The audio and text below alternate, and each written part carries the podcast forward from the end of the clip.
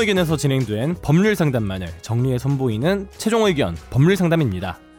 이번 상담은 2018년 3월 16일 최종 의견 125회에 방송됐습니다. 10년 전 강원도에 있는 작은 땅을 매입한 한 가족. 그런데 다시 매매하려고 알아보니 이 땅이 6명의 권리자가 공동으로 소유하고 있는 땅이었습니다. 이런 상황에서 이 가족은 본인들의 땅에 대한 소유권을 어디까지 행사할 수 있을까요? 이번 최종 의견 법률 상담에서는 토지 공동 소유에 대해 다뤄봅니다. 최종 의견에 사연을 보내주세요. 법률 상담해 드립니다.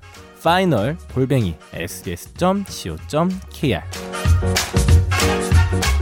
안녕하세요. 편집한 거 아니에요? 늘 좋은 방송 만들어 주셔서 감사합니다. 편집한 거 아니래.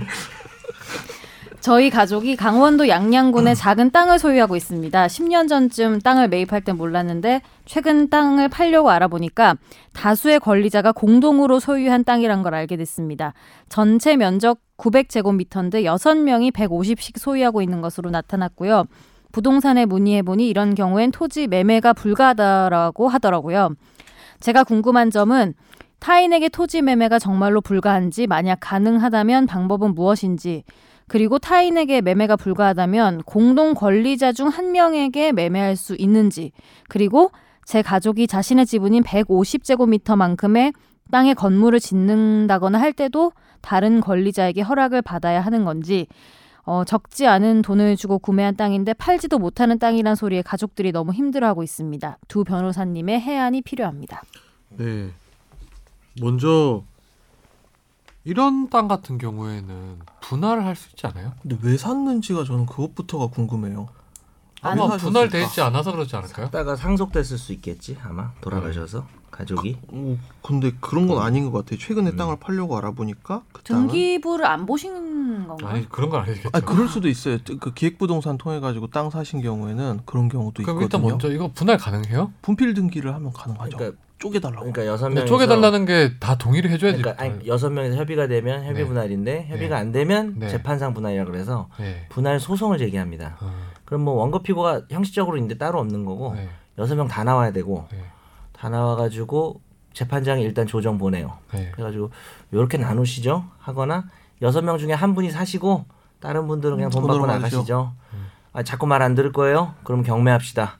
경매해가지고 음. 돈 나눠 가 주세요. 그럼 되게 싸게 팔리거든. 근데 경매하고 세 번만 유찰되면 반값 돼버려. 그러니까 음. 그래서 협박하지 재판장이. 아, 이렇게 하면 좀 그런가?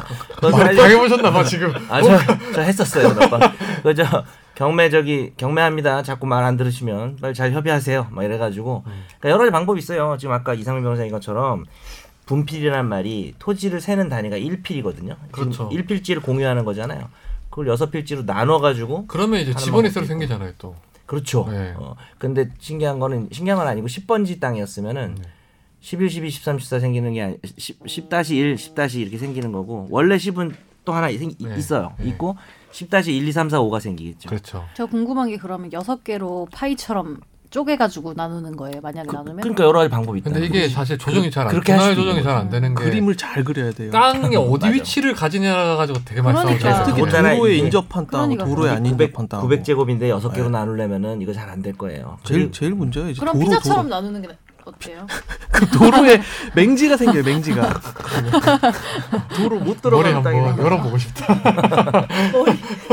맹지 생기면 안 좋은 게 도로 간에 싸움 생기면 그 집으로는 차가 못 들어가. 갈 수가 없어. 어. 오갈 데 없는 시대가.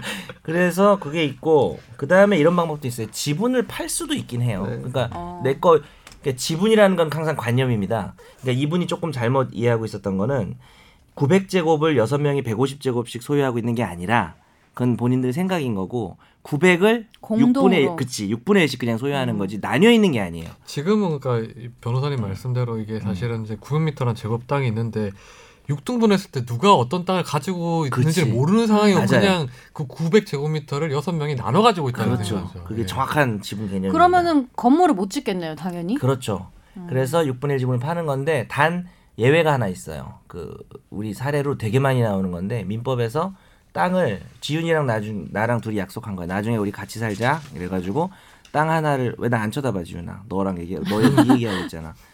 같이 땅 하나를 사서 경계를 냇물을 경계로 너는 동쪽 나는 서쪽 2분의 1 면적씩 살면서 등기는 땅을 자르지 말고 공유. 2분의 어 2분의 1씩 분수로 하자고 한 경우는 내부적으로 동의가 돼 있기 때문에 자기 땅 위에는 건물을 지을 수 있어요. 그게 구분 소유적 공유라고 그래서 그런 예외는 있습니다. 음. 네. 그건 아니실 것 같고. 아무쪼록 오늘 설명이 되게 충실한 것 같아요. 예, 저는 좀 이제 퇴근하려고요. 아, 네. 일본에 일본에 몰빵했어요. 잘 가요. 네. 잘 가요. 점점 멀어진다. 안녕. 큰것 같아. 기력을 다 쓰셨어.